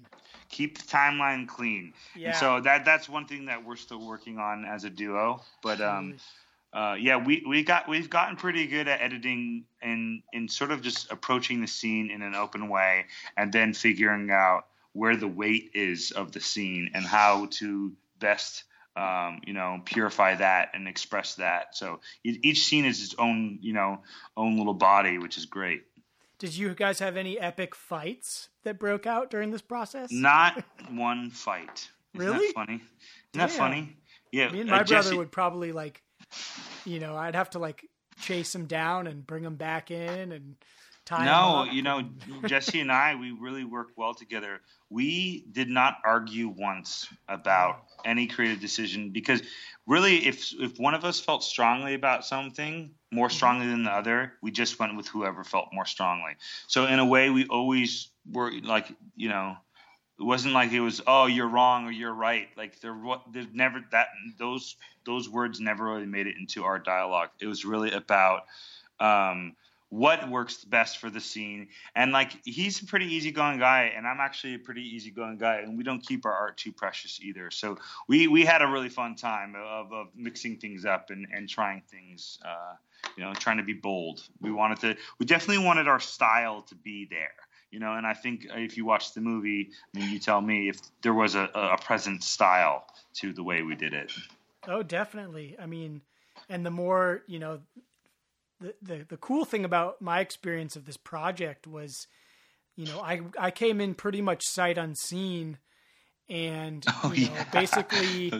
you know, I, I read like an interview that you gave in an article that got me super excited because everything you were talking about, I was like, man, this guy is likes all the same movies that I like, and he's making movies in the way that I want to make them. So I had a, you know, out of the blue, I just called up. You know, I knew your brother from college, but we hadn't talked in a decade almost, and I just hit him up and was like, hey, man, like.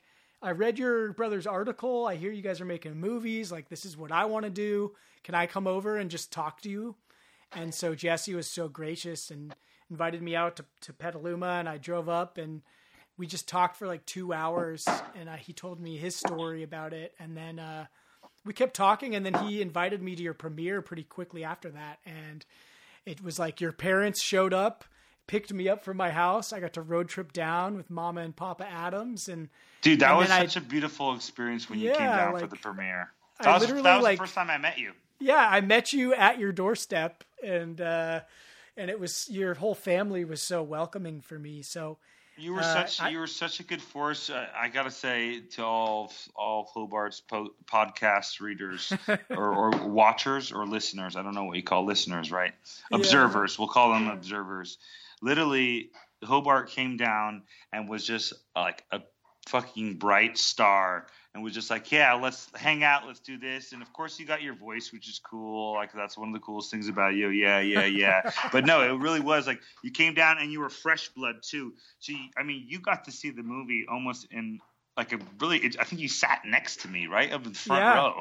I think I had one hand on your brother's knee and one hand on yours. You know, I know, man. That's that's like a pretty great way to meet someone, just like randomly, like you know, on, on both on both fronts. But you were so supportive, and I, you know, we I think you drove a little bit too, like to and from. I mean, you were Uh-huh. helpful on that one, so yeah, that was a really fun one. What I was really upset about was though, Up the Five was going to play at uh, the Chinese theater, and then this Mm. pandemic happened, so we were going to have another premiere. Um, Gotcha. but uh, that that passed up. But you know, that was a really fun night that you came down for that premiere. dude, it was a blast. I, I I was excited about it for like two months. I had it like circled on my my calendar, and it was just like such a fun experience. And you guys were all so. I felt kind of like I'd been adopted by your family. Uh, it just felt uh, very much um, like like there was this kinship right right off the bat that made made it also enjoy- enjoyable to Yeah, man. Well, it, you know, it's like it's funny. Like you go through life, and the people you meet, you, you like the friends you meet. Like there's certain values that bring you together, and like you know, having a passion is like one of my favorite values uh, in friendship because you kind of are similar. You know what I mean? I really don't Mhm. understand people who don't want to do stuff, but I mean, as long as they're happy, do whatever you want. But if you're unhappy, then do something else. And Totally. so, I'm really, I was really thrilled to meet you because you had so much passion, and so do we. So it was just like it was an easy, it was an easy, uh, easy link up for sure. Oh yeah, dude. Um, killer. So how long did you spend in the editing room? I'm jumping back in here. Um, uh, we spent probably. I would have to ask Jesse, but I think we Mhm. spent four to five months. But it really, maybe less. Maybe it was way less. It felt like way longer. But also, Jesse was living up in the Bay, so we would take breaks. We'd do three weeks on, a few weeks off, a few weeks on. Because during this time, I'm also working, saving up money so I can pay my sound guy or the Mm. sound master, working up saving money so I could play the colorist. Like, and Jesse was playing gigs all the time, so we were sort of really busy as well as editing this project. So, um, yeah, I mean, probably as far as hours go, um, I don't know. Definitely like over a thousand. It was it was a lot of hours, but it, it was spread out Yeah, for sure.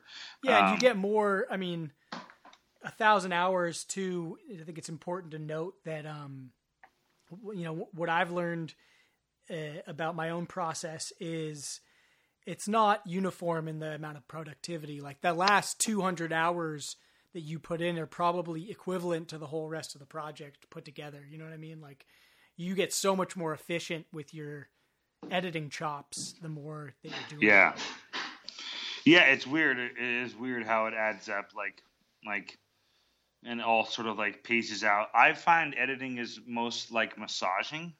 You sort of hmm. like just massage things and you just you know, you don't want to overdo someone's shoulder and then not touch their feet. You know what I mean? Like it's weird Right. how the whole body is so reactive and it's the body of a film, you know, it's a whole film. And so when you go in there, you really just massage it. You don't have to fix. You don't have. You don't. I mean, I guess you could be kind of a chiropractor to it uh, in the beginning or like at some points, but really, you know, gentle massaging. You know. You put you put the actor in chi- chiropractor. um, the uh, was it was it hard for you to uh, to delegate tasks out as as this director and producer of this film, like to put your faith in other people's vision? Um, no, I love delegating tasks. It's way easier Yeah. than doing them. Um, no, actually, I really, you know, you know, it's only hard when you not you don't have faith that the person can do it. So I, I usually don't ask those people to do things they can't do.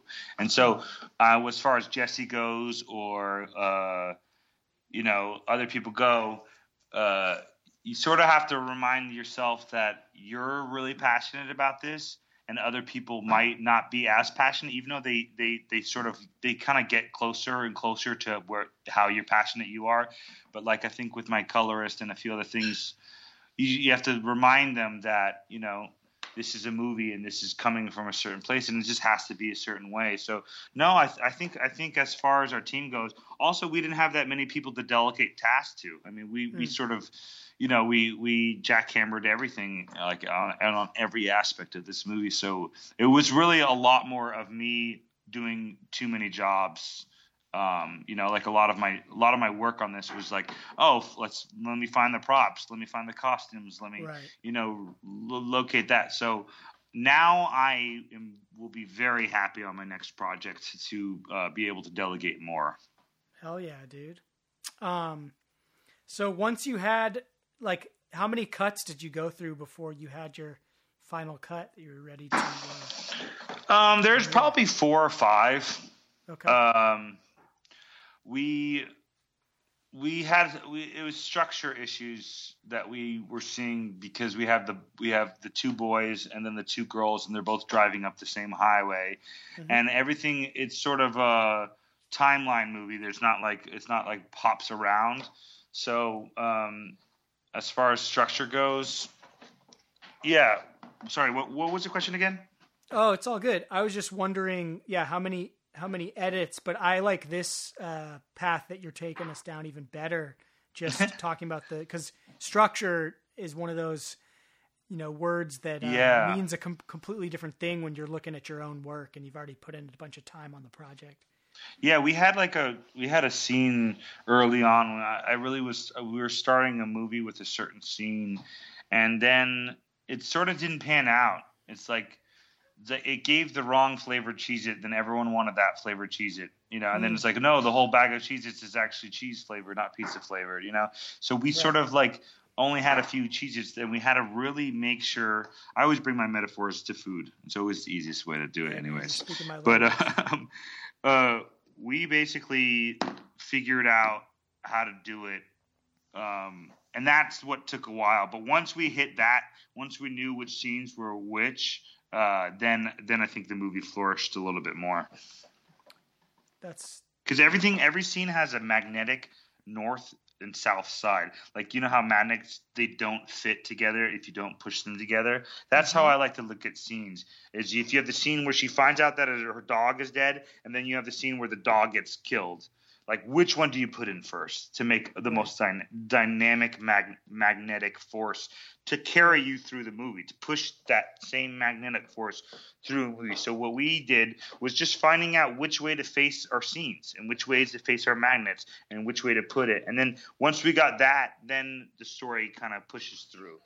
It's basically about making a project so there's not there's the least amount of boring moments I you know? almost think about it hearing you talk. It kind of reminds me of um, like making a puzzle, like puzzle strategy, where you know when you're building like a two, like a three thousand piece puzzle on your like dining room table, what you start to see is that there'll be like certain clumps where you have like a lot of pi- pieces connected in a certain like corner of the puzzle. Or Yeah. maybe you get the border done, and then you like have just these areas by chance where pieces start to come together. And as you're talking, it's kind of I'm imagining a, a somewhat similar, uh, you know, flow with regards to this timeline that you're editing on, where like certain scenes start to like uh, the accretion disk of the scene will start to attract you know, Mm. other pieces that stick to it. So you have these like really strong uh, kind of hubs that are like anchor points in your film, and then you're trying to like uh, keep working on their individual gravitational fields. Yeah, so they totally. They, they, coalesce into- totally. You know, and they say a movie has a good movie has three good scenes and no bad scenes. You know what I mean? You basically do you do you have those hubs in within a movie where there's that dynamic change or something important has to happen because you want to go through the narrative of, of of of feeling like you're coming out on a different side of the tunnel. You know what I mean? And so you really have to have those hubs.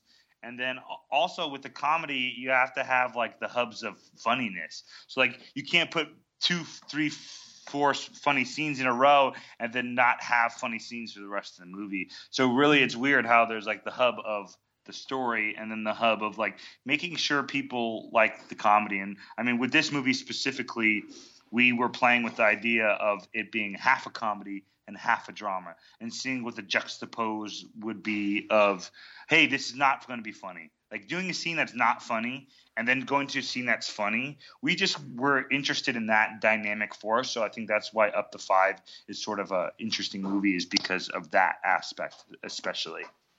Yeah, yeah, I think it works in that regard, and it definitely makes sense when you hear, you know, when I was reading and in the conversations with you and your brother talking about, you know, the movies that you guys like or what you base your style out of, like these like Coen brothersy, Wes Anderson. Uh, kind of com- dramedy kind of things where it's you have some tongue-in-cheek humor, maybe a little bit of slapstick, but then there's a strong dramatic storyline that kind of is the the cohe- cohesion behind it all. You know?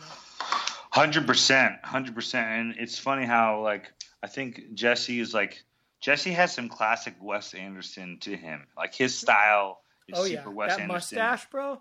Yeah, I know. Look at him. He, he's in a Wes Anderson film we're walking around. Oh, you know what I mean?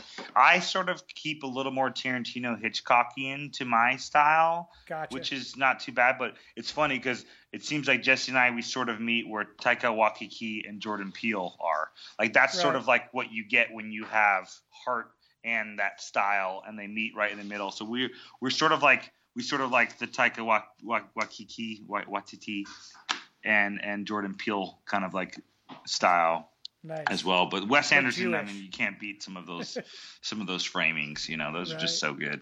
Totally. Did you uh did you have to kill any of your babies in the editing room? I know that's a big part of of editing is you know maybe there's some scenes that are like your favorite scenes in the movie. But We had to kill them- a few jokes, and, and um, it's so funny because sometimes you have to take out the funniest joke in the scene for the scene to work, and that is what sucks. There's a few times where the best joke ever had to leave, and it's just a weird. I think that's the only babies we killed because we shot minimal stuff, so we barely scrapped together this string of like to we the stuff we got to do. We didn't have that many babies offered to kill to, to be killed. You know, you feel like we, you undershot it maybe? I think we um, probably underplanned something, but Mm-hmm. also to be honest, like I we're really grateful that it there's some cohesion there and that Yeah. it it fits. So really, it's like, yeah, I mean. Uh, you know, the, you know the problems I work with as like as a director, the things I need to uh, get on is I shoot too quickly and I don't leave the camera on enough. And you know, so so what what we found out was there's parts of the movie where it's like, oh, we have to make a cut here because we turned off the camera here. You know, so like in those situations, I think um, we had some babies that died, but it was really more about humor and like um, taking out some jokes that was were like, and we still even to this day we go, remember that joke where this happened? Mhm. Like we still laugh at the joke that got taken out when we watch the movie. It's kind of funny. Right. Yeah, that's I mean I'm, I'm I was curious as you were talking earlier, you know, this question came up in my mind which was Mhm. like what percentage of your footage do you think made it onto the final cut? Uh, percentage, as in, um, as in, uh, I mean, of course, we did three takes to every every scene, so that's Right. you know one third, I guess. Okay. Came came in, but uh, I think we had twenty terabytes of footage. Uh, that was what Wow. it was, but we were shooting in 6K, so yeah. uh, I mean, really every scene we I, I don't think we didn't put a scene in, and maybe we took You shot on a Blackmagic? we shot on a Blackmagic. Uh, uh, no, Red Dragon. Sorry, Oh, you shot on a Red Dragon. we shot on a Red Dragon. Yeah, Oh wow.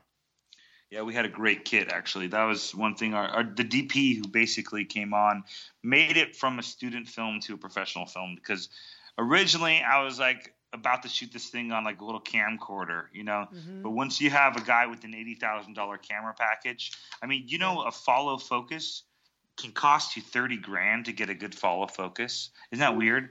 And like like a, a slate, like um, a slate, like an electronic time code slate that snap, you know, the big snap thing. Yeah. Those cost fifteen grand. Holy You know what I mean? So so you basically Give me a you- piece of paper and chalk. Me a yeah chalkboard. yeah, I know. At that point, you go like this.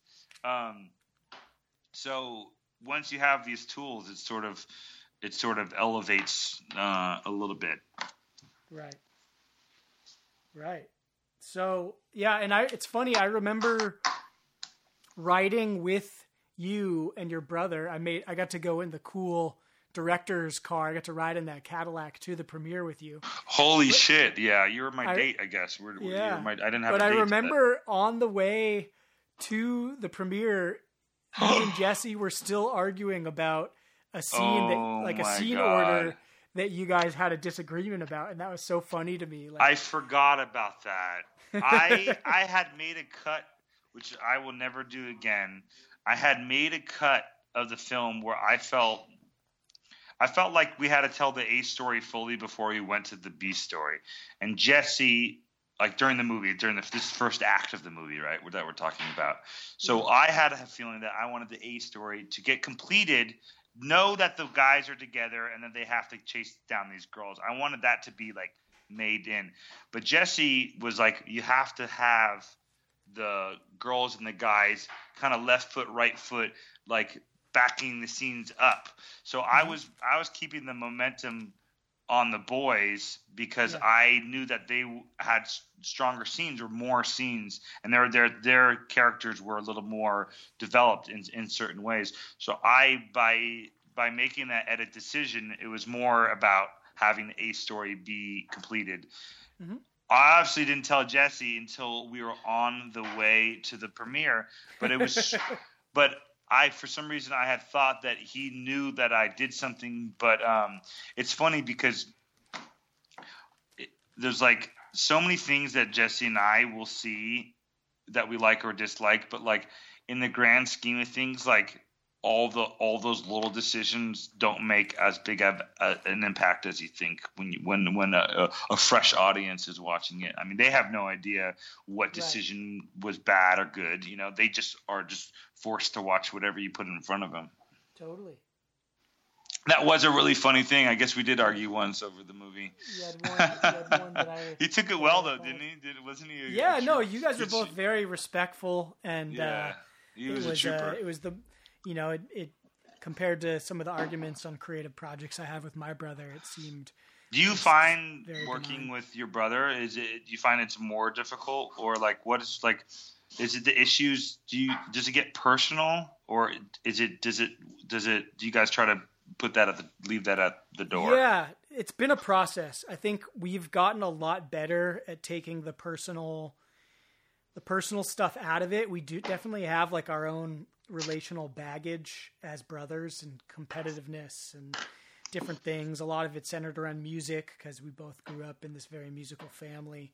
Uh, but I do know that like you know now that we're living together and that we've we over the last like five years we've really you know put a conscious effort into growing our relationship into being best friends. And Oh, that's good. So you know, it doesn't. It never like if it does get personal, it never lasts as long as it used to, and we're we're able to kind of catch ourselves and uh, and really kind of laugh it off. Um, I know that like earlier this year, we made this like cookie review video that got a lot of uh, positive response from our friends. We we wanted it was actually his idea to start this like cookie review YouTube channel where we would just like Yeah, that's a hit. cookies and um and we made the first episode and it was like i loved it uh, we got our buddy Lech who's like this big you know singer for the Honeydrops and like really amazing voice to do the theme song as like this country singer. We did like a stop motion animation, and then you know we sent it to our friends, and the the response was overwhelmingly positive, and like everyone was just like, "When's the next episode? Like, you guys got to keep doing this." And within a week or two of finishing that pro- of finishing the first episode, I got a call from my brother, and he was like, "I don't want to do this anymore," and that really hurt and i was just like you know i got really angry at him and it was on the first episode? No Yeah, like after like- the first episode that's so yeah, sad man. Yeah, and I was like riding this high, and then, you know, so I felt really hurt, and we like ended up staying up till like 4 a.m. talking about it, and it just was like, you know, it, it was really hard, and, um, but kind of what it taught me was, I think for a lot of my life, I have really uh, wanted to collaborate on creative projects with people. Like that's kind of what i when i think about like what do i want to be when i grow up? It's like i want to be a creative c- collaborator on art. And Yeah. it's really hard when you're not established to get people to commit to doing projects with you um, even if you have this vision and you have it all worked out and what i learned from that with my brother was that like hey okay like I know that when me and Tony get together and put our minds together, I'm sure it's the same with you and your brother. Like we make really good shit because our like yeah we have this shorthand. We don't need to explain it. Like our Yeah. minds are often going to the same spots, and our aesthetic is so similar that it's just a joy to work with. He's my favorite person to create art with. Our our senses of humor are almost one to one. You know, so um, but you know we have a different approach to like the frequency of how much content you know i've been trying to work on in my life like putting out content regularly not stressing about perfection just doing it and so when my brother you know bailed on the project you know afterwards i was able to kind of take this lesson from it of like all right like i just can't rely on other people anymore to like whether or not these projects are going to get done. And within like a month of that I had this podcast going and it really allowed me to like really take my own agency in in setting up my projects and getting things going and um that's a really funny- really good point yeah It's um, a really important point, and I I kind of learned that in reverse that you did. Like, but it's good. I mean, basically doing it on your own, you have to do it. Like, that's the thing is, I was I was doing it all on my own, and then I had my brother, and then I realized I was relying on someone, and I had to like. It was like a just like how you went through. It was like a I had to switch my compass around and be like, wait, no, I still can't rely on anyone. You kind of have to like just do it yourself, you know. totally I mean, it's weird, but I'm so happy that, that like that you learned that lesson. I mean, are you Yeah, guys? I mean, when's the next was- cookie episode? it was really valuable and you know the the the cool thing about it is that I'm like this is what episode 12 I've I'm, I've been doing this creative project now for 3 months and suddenly now uh because I have my thing people I've noticed like I I've I've been approached as someone who does stuff now and I've had people come to me like hey, you're someone that gets things done. Like, can we do this project? And so I am seeing in my life now that this podcast has been like kind of a, a, mulch pile for me to, you know, grow creative projects. And suddenly now, because I'm doing my own thing, people like know they can rely on me. And, uh, and so in effect, having done it independently, now I'm being offered opportunities to collaborate and uh, and that's a really really nice place to be it's been really fun and And and I think you're strong in that position. I mean, like I remember hanging out with you uh, even at the premiere. I saw such a talented person, and like just like sometimes you just need that to have those things to do. And once you do them, like now people are approaching you. You're Right. probably a humbler person, and even like I mean, not that you ever weren't, but you just you're you're in the right position that you should be in, which is right? Creating art and helping other people do things. So like it is funny how you kind of have to like finish projects or do things and and then and then you get to be what whatever, you know, whatever's best. You know, right? Yeah, it's a strength. It's not, again, you know, all the greats say this too, like that. Um, it really is about doing it really bad for a long time. like, Yeah. like it's not it's not about success. It's like this whole thing is so much about failing and and like failing a bunch, doing things really like you know shitty until you suddenly something lines up and you have this circuit that lights up and all of a sudden you're like, "Oh shit. I did something really good like for a brief second, you know?" And then you have to kind of like uh, I, I know like for me having like a mindfulness practice and meditating every day like you know as as kitschy and sh- as as much of a trope as it sounds like it really helps with your mind of not getting attached to the uh, like kind of fool's gold that is having a moment of success because that's a dragon that we all keep chasing and it's really wonderful when you do get to bathe in it but when you get attached to it then you you know you almost can't enjoy it because you're like is this going to go away? You know and it's it so much of your time is the grind and the struggle and the you know pushing against the failures that inevitably come up but if you can have this mentality that's like kind of at peace with not being attached to either side of the emotional spectrum it, i find that it does allow uh, for you to kind of cultivate this like almost softer longer term contentment with the ups and downs of the process you know if you're Yeah. only chasing the high man it can be a really uh, chaotic place to be in Yeah, no, you also brought up an interesting point that like sometimes like you're gonna be in arguments and do things, and it's really not about staying out of arguments. It's about how you how quickly you can get over them and move past it because oh, those things are always gonna happen, especially to, between brothers and process like that. But like it's so funny because I to to bring back onto the other point is Mhm. I still feel like I'm like a like a CEO or that doesn't have a business or doesn't have a company. Do you know what I mean? So you still Yeah. are in a position, even though I feel great because I, you know, I've had some success and have some stuff. I still don't feel like I'm exactly what I what what is uh, what I'm meant to do, which is to help lead a company. You know, and um, so I guess we're all working towards uh, how we could be better.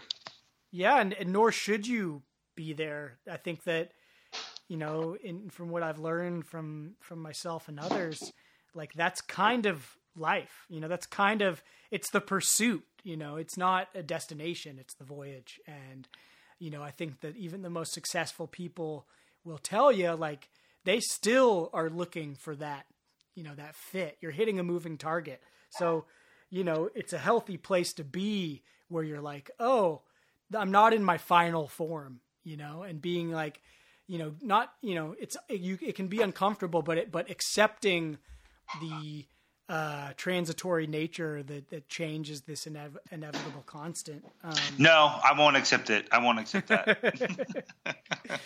now, No, well, that's why you make movies, man, because the movies at least, you know, the moving pictures at least stay still in the larger context. That's a good way to put it. And having those milestones of creativity, I always it was um, envious of, of musicians because man, you get an album, then you get a single, then you get an album. But with movies, it's like, oh my god, you're like climbing mountains. You know, to just Right. get one stake in the ground. You know, Mhm. it's like such a funny, funny thing. You know.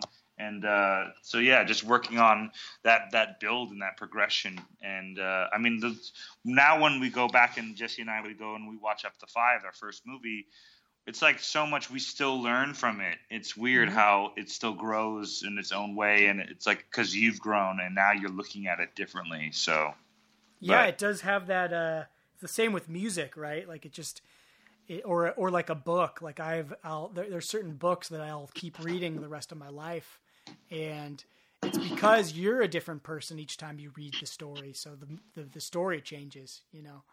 dude, totally.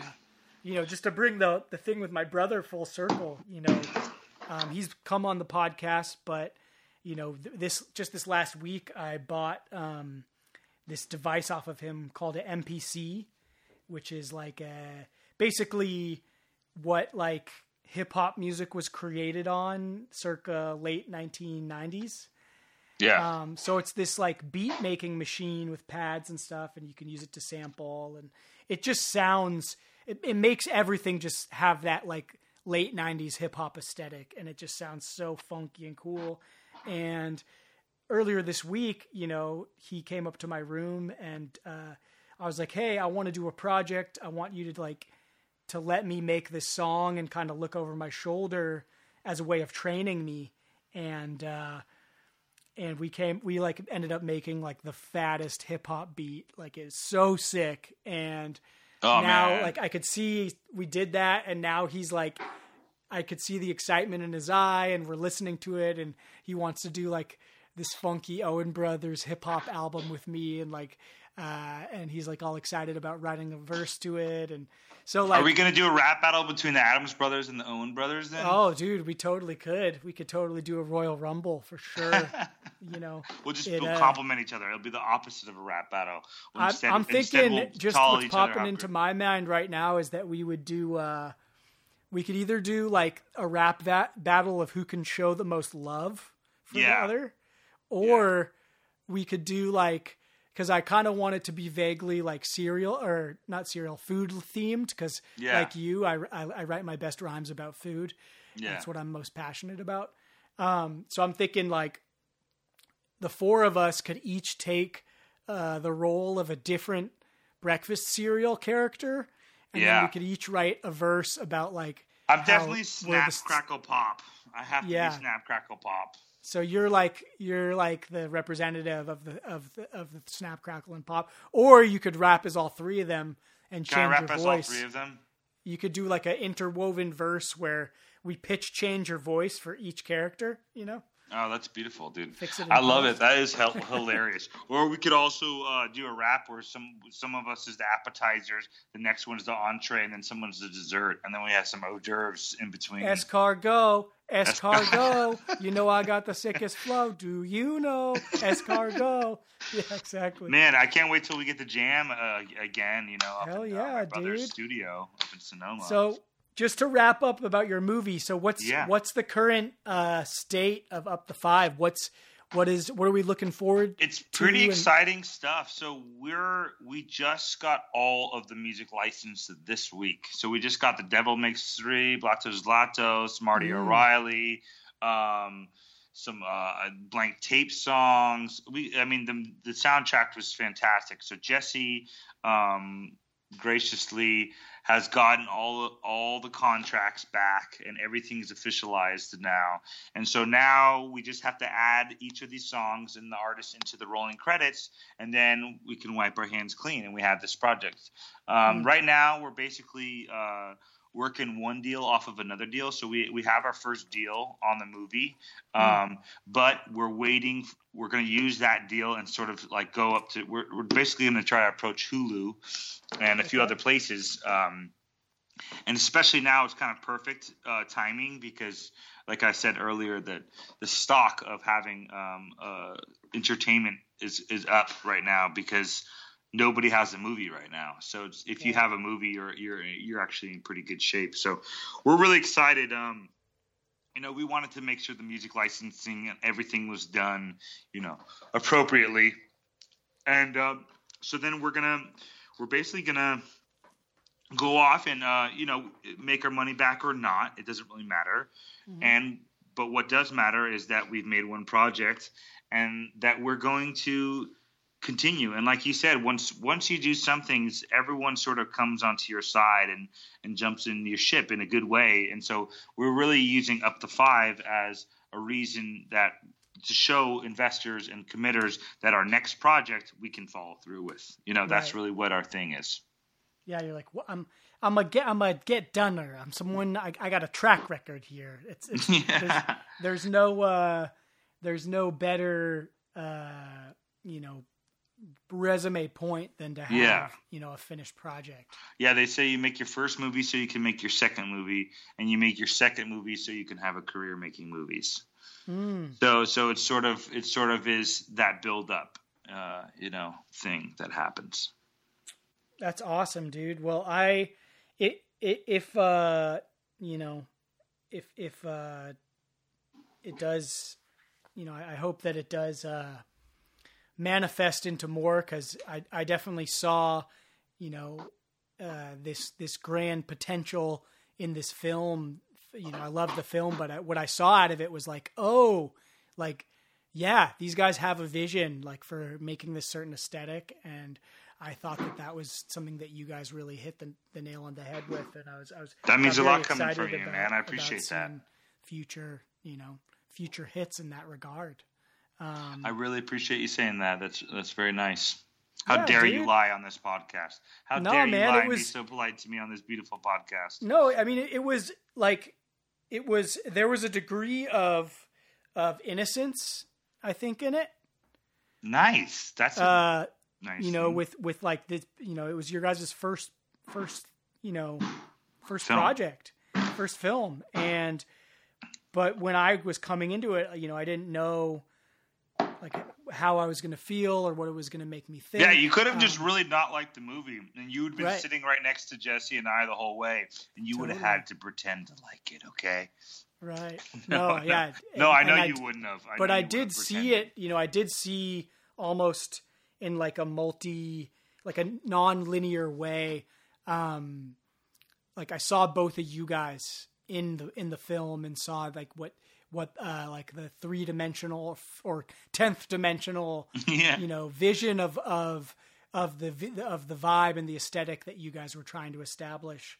And um, you know, it's funny. One of my big takeaways from watching your movie was uh, just how difficult special effects are to execute. like I was watching the scene with the gunshot, and uh, in my head I was like, "Oh my god, yeah!" Like that's actually really hard to to actually like convincingly portray someone getting shot. Like, how would I do it as a director?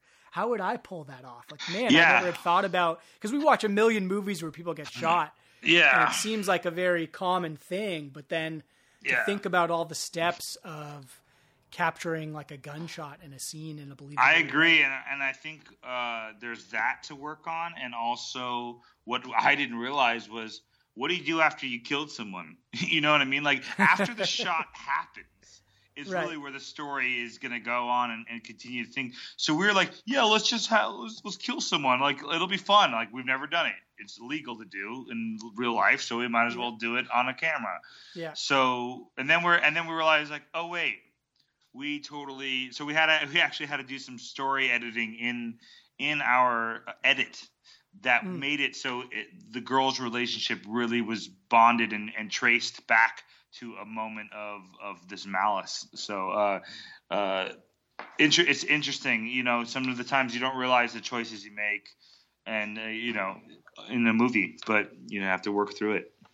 And the and the and the boundless fruits that can come from a happy mistake or accident, you know sometimes that ends up being uh, you know a, a hinge point that the whole film turns on right? Like you find some some accident or mistake and you're like oh shit there's actually gold in these hills you know? Yeah completely. Because uh, the gold without the gold it's like uh, you know the 49 story would be really boring. They'd be like yeah we just we're farmers you know but you need yeah. the gold in there Exactly. But man, I'm so excited like to, to be on this podcast, and I feel like it's been a super pleasurable thing. And I have so many more ideas to talk about, but maybe uh, you know, co- next coming few months, I, I, can hop back on and talk about our, totally. uh, our, our TV show Cave Teens that we're working on. For sure, yeah, that was my my next the you know the question. Maybe just we can we can tease it, it a little bit. Um, yeah. But so can you just like very briefly? Easy, yeah, totally. Give us a basically. my brother and I, the Adams brothers, were working on a show that we wrote. We wrote a pilot called Cave Teens,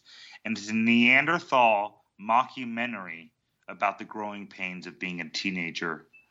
And so it's basically like The Office, but mm-hmm. as teenage kids. It's that mockumentary kind of Parks and Rec style. I love it. A really love loose, it. what we do in the shadows mockumentary style and it's all about the teenage kids growing up and how they go through lives and it's all a bunch of role reversals. All the women are the hunters. All the men are the gatherers. Uh, the, the, ugliest woman is actually the most beautiful woman in the tribe and she's the right. mater. And people are racist against hair colors and adults are scared of farts. So we sort of have all these different weird things that we get to look at our own society by seeing how these teenagers lived, um, you know, back in their day. So it'll be a, a, pretty funny comedy, and we're actually revving up pretty hard on Cave Teens right now. Hell so yeah! Next Is time it- you hear it, Cave Teens Yeah. is coming out. Is it is it uh, set in like a modern take on olden times kind of vibe? It's set. It's set in um, uh, twenty thousand years ago. Awesome. So it's set uh, j- just as time the Neanderthals were thriving and humans were just first starting to come in, and we actually sort of are skipping thousands, uh, uh, hundreds of years as things. The invention of fire, the invention of the wheel. We're sort of showing all the first inventions of of this Neanderthal tribe. So we're sort of encompassing a lot of time passing, but only but it's in one lifetime of each teenager in some way. But So- is it? I, I guess my question is, are the characters? Is it with like 2020 sentiments, like the way that people are acting? It's almost like you know like Pixar will do that sometimes, where it's like the, you know, it's like still the modern world as far as structure goes, but you're like 20,000 years ago. Am, am Yeah, sense? totally. I mean, it's like that mundane survival where it's like teenagers just going through it, and uh, Yeah. yeah. it totally it totally is. It it has some modern vibes to it as well. Like you know, Flintstones does that so well. You know, that's why that show works so well. Dude, Um, if you've ever heard of the idea. Flintstones. Yeah, I Um, I I, uh, I can't wait to hear more. I want to learn. But more. no, we're really excited about it, and like, um, uh, it should be really fun. So we're actually uh, right now about to start storyboarding and start casting, and actually, Hobart, to be honest, this week we're doing a table read, and, and would love for you to come and do some characters. Dude, I'm there. I'm so Okay. down. I'm You so down? down. Yeah, Probably like yeah. Friday. I know that's Okay. like off podcast talk now, but, but Yeah. like like Friday. uh, Let's- you can leave. You can leave Let's uh, let me hit State. you up once we go off, and we'll talk about it a little more. Perfect, man. Um, the last thing I just want to say thank you so much for coming on, and I really uh, am just hearing your voice was worth it enough to to make the excuse of a podcast. You know, Thank you, man. fun fact really this podcast is just about me feeling lonely and getting to have extended conversations with my friends by making the excuse that i'm recording it you know So funny. kind of like how people go into porn just to have sex yeah, yeah. That's why Uh, I watch it. exactly so uh, i appreciate your time and Well, you're um, you're la- fantastic. Oh, thanks, man. Um, the last No thing I just wanted to say. ask um, um, is uh, how can people find you, and uh, is there a place to that we can point people to view the film? I don't know if it's like been released, if it's ready to be Yeah. to be seen. Um, or- thank you. So uh, my Instagram handle is at Gadamz. It's G A D A M Z. That's me. G A D A M Z. And then um, you can just go to up the five number five movie.com. So it's just called up the five movie.com is where you can find it. Or you just go up the five movie on Instagram and, and you'll you'll find the movie. Uh, and is the, can you watch the movie right now? Is it live on the site? It is not live, but you will be able to see the trailer and you'll be able to Cool. stay updated for when it's going to be out on Amazon or Hulu. Hell yeah, dude. Well, I'll just set this intention that uh, when you guys do do the release, um, I want to have both you and Jesse on. We'll do a tricast, and uh, we can sit here on my couch and put our hands on each other's legs. And, That would be fantastic. Actually, that's a really good idea, and we we would love the hype, the extra hype. So fuck yeah, bro. awesome! Thank you, Hobart. Hey, is that love what you, man. two Thanks. hours? Two hours. Yeah, Good. we just did two combo. hours and forty five seconds. It's probably going to cut down to like just under two, and I loved it, and I hope people enjoy it. But uh, but you're the man, and I just want to say, you know, while we're gushing, um, you are like a really inspiring person in my life, and uh, I've definitely been really inspired by seeing you work and realize these dreams. I know we haven't spent a, spent a ton of time together, but I just want you to know that uh, in my mandala of symbols for achieving my dreams and goals creatively, you're definitely a major uh, constellation in that. So Well, now I'm going to accomplish anything. You made me feel really good, so I think we're just going to keep heating each other up. Now I feel great.